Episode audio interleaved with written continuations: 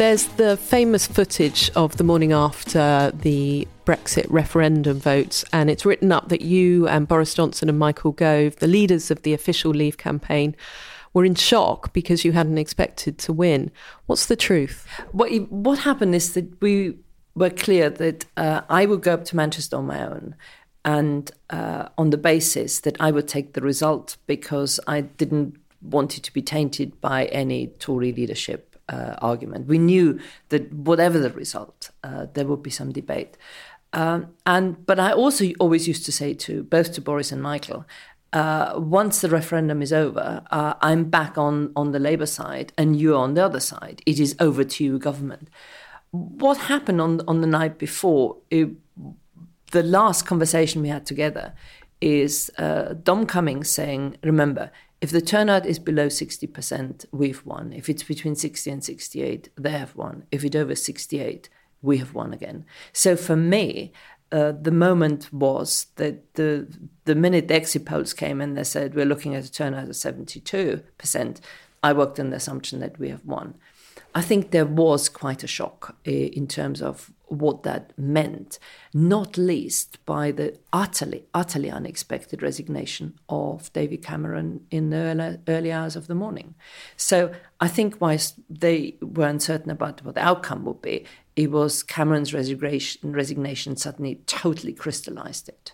And you could argue it took them just like the, the country three and a half years to recalibrate. That recalibration, I mean, there were some tumultuous days after David Cameron resigned and then the Tory leadership contest. What did it feel like watching as Gove famously challenged uh, Boris Johnson then for the leadership and then Boris Johnson quit and then Gove quit as well? Did you worry at that point about the future of Brexit? Yes, I did. Uh, but then I was lulled into an early sense of security by the, the miraculous emergence of Theresa May as Prime Minister. Uh, no general election, no leadership context. She comes in and she says Brexit means Brexit. Uh, and that was the moment when I and a group of us set up Change Britain and we made our aim to bring Remainers and Leavers together, wanted to do some proper research, know what was going on. And what surprised me is Theresa May was incapable of taking a, a national referendum result, which was achieved by cross party work, and make its implementation also a cross party national enterprise. And the second one, which I really didn't realize, is just how deep the grievance of the Remain voters were, who still to this day will argue that we may have lost, they concede that. Uh, so can can you leave us now stop reminding us that we've lost? But they're still absolutely convinced that they were right. And that's the bit where we have to move on from. Would you have offered to help Theresa May in any capacity? Would you have gone in at that point? Oh, yes. Uh, and it wasn't just me, it was people of significantly more important stature uh, who would have been more than willing uh, to say for the period of the implementation, uh, this is something where we work together. But you know, none of us can jump over our shadows. And uh, whilst she is uh, an extraordinary decent person, uh, that was the bit just which wasn't in her makeup. And let's look at the deal that Boris Johnson then got. Um, you know, elements that were very similar to Theresa May's deal. The terms were they what you expected? I think it was the the, the final questions of where the the decision making would lie. And, and to me, and this may sound sort of rather sort of nerdy point, but to me, the essence of democracy is that you not just vote for your politicians, but you also vote for their policies. And we've now got a situation where a whole range of policies where we as Westminster politicians had actually become quite lazy. Uh, we hadn't talked about fisheries anymore, we hadn't talked about agriculture. Uh, even in areas like workers' rights, we were quite happy that to be decided on somewhere else. And that I felt, A, had to come back to the UK Parliament, but also it had to be within the, the voters' remit to make the decisions. So that was right. I'm still slightly worried at the moment uh, of the, the, the European Court of Justice uh, at the asking for a right that there should be the arbitrator on the implementation. I think that would be quite wrong.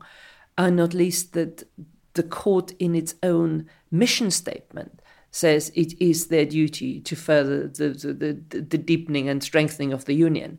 So there are still some things on the edges, but broadly speaking, in the right place. And what about the future then? The slogan has been getting Brexit done. We are leaving on the 31st at 11 pm. But what should the British, British people be braced for next in the next year? The election on the 12th of December was quite an extraordinary one because uh, what quite clearly happened is that a, a lot of people voted for a political party they normally don't vote for. But what you have had is that for the first time, you have a conservative party that is not divided over Europe. Uh, it has a governing majority. We have a, a, t- a clear time frame within which decisions have to be made, and also it puts to an end the argument of that the the people didn't vote, didn't know what they voted for in June 2016.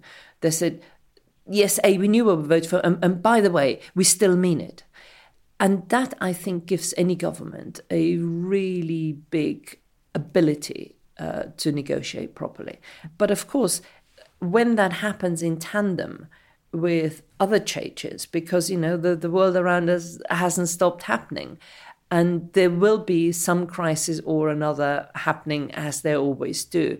And I think that will test the resilience and the capacity of the government machinery quite significantly. Boris Johnson famously attacked the doomsters and gloomsters, but are there any things where you do have concerns for the future, say the union? Yes, I do. Uh, but what was quite extraordinary in even during the referendum campaign, in a Remain and Leave, uh, both offered you visions of the past.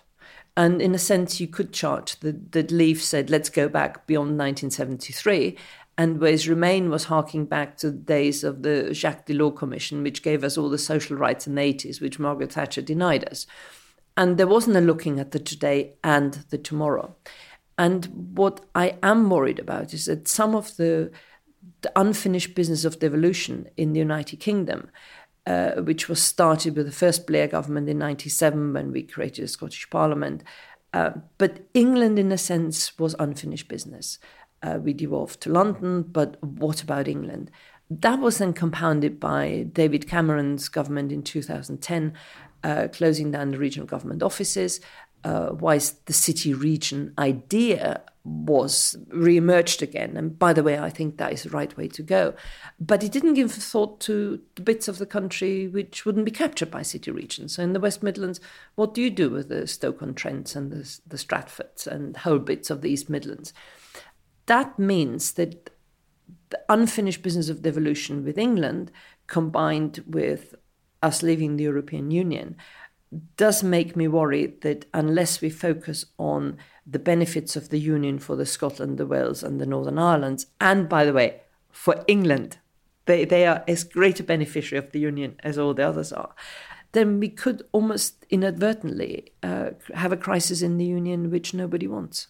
Can we turn to talking about this government uh, in particular? You've worked closely with Dominic Cummings. He's a man in the news quite frequently at the moment, but what's he really like? I really like him, uh, and I, I do recommend uh, anybody watching the Benedict Cumberbatch uh, play, where, whereas I think that everybody else wasn't necessarily portrayed in in in the in the, in the nicest uh, light or in the most accurate light.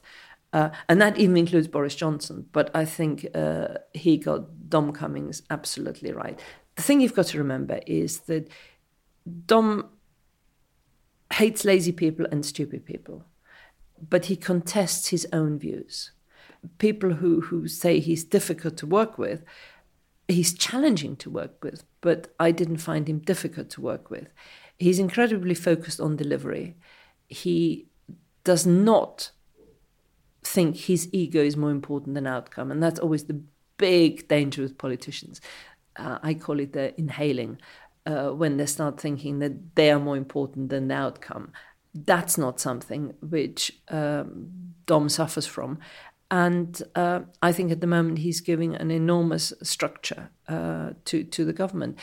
and the other thing I would say is when I looked at the team Boris Johnson took with him into number 10, who had worked together before in Vote Leave, and these were people who I'd worked with under enormous stress and tensions at times, they were all good people. So I was encouraged in terms of the future just by looking at the team he took, he, he'd taken with him. What about the prime minister himself? Uh, you know, how do you think he sees himself, and what kind of prime minister does he want to be?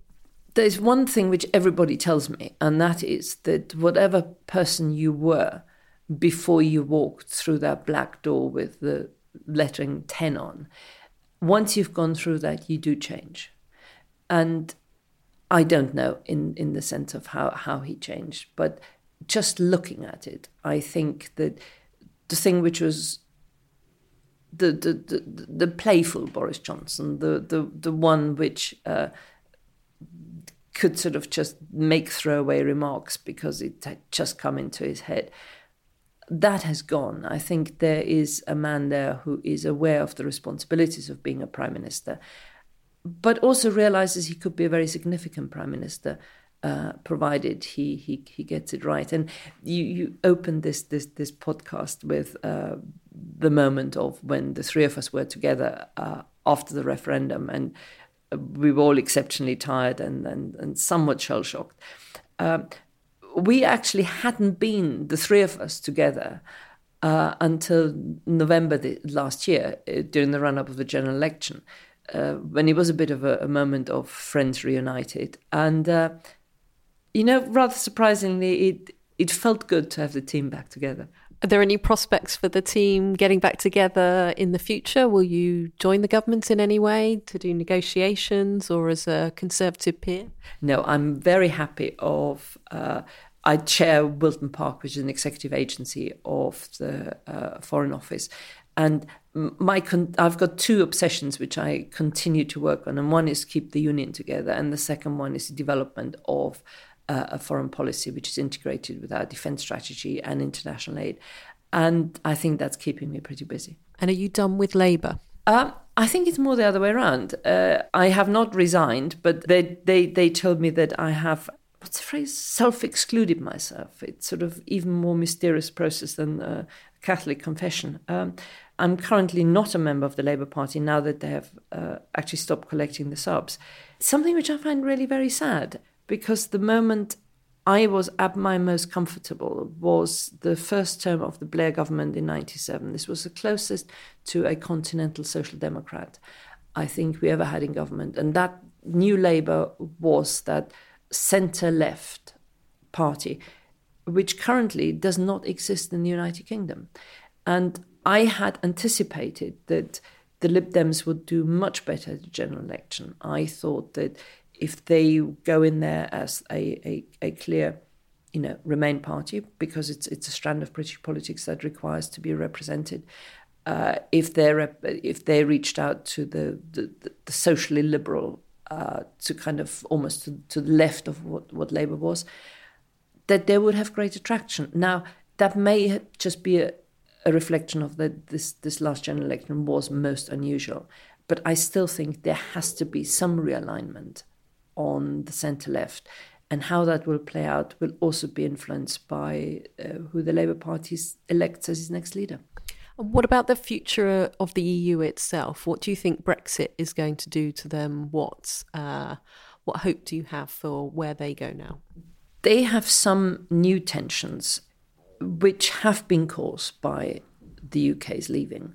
Uh, because up until that point, the the weight of the Northern Europeans who tended to be market orientated compared to the Southern Europeans was pretty much balanced.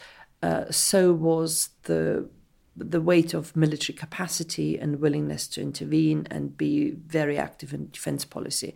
So so these are kind of new tensions the EU has to consider, and there therein lies the, the, the battle of the euro countries and the non euro countries, and the battle between France and Germany in terms of the outlook. And I think that's why, particularly the East Europeans, your, your Poland's and Hungary and the Baltic states, they are pretty worried. And they're worried by the potential that France's vision of, of Europe, which is a much more Mediterranean view, and that Northern Africa are more important in terms of defense than Eastern Europe will prevail. And if that is the case, then they, are, they do have worries and fears. But first and foremost, I think the Euro countries have to integrate more deeply and they have to answer the question of who is the sovereign for the currency. Germany is reluctant and unwilling to be the sovereign, i.e., step in in the case of illiquidity and insolvency. And if Germany doesn't want to do it, then they have to bring about some structural changes. And finally, what will you be doing to mark Brexit Day? 31st of January for me is a moment of enormous relief. Uh, and I shall be going to a private party of group of people who were involved in the Vote Leave campaign. And I shall raise a glass of champagne and celebrate A, that the withdrawal bill has been passed, but much more importantly, I should raise a glass of champagne to the British public because on the 12th of December, they did what 650 odd MPs failed to do over three and a half years. They said, we did mean it, we haven't changed our mind, and now we deliver government with a majority that can implement it. And I thought, aren't they wonderful?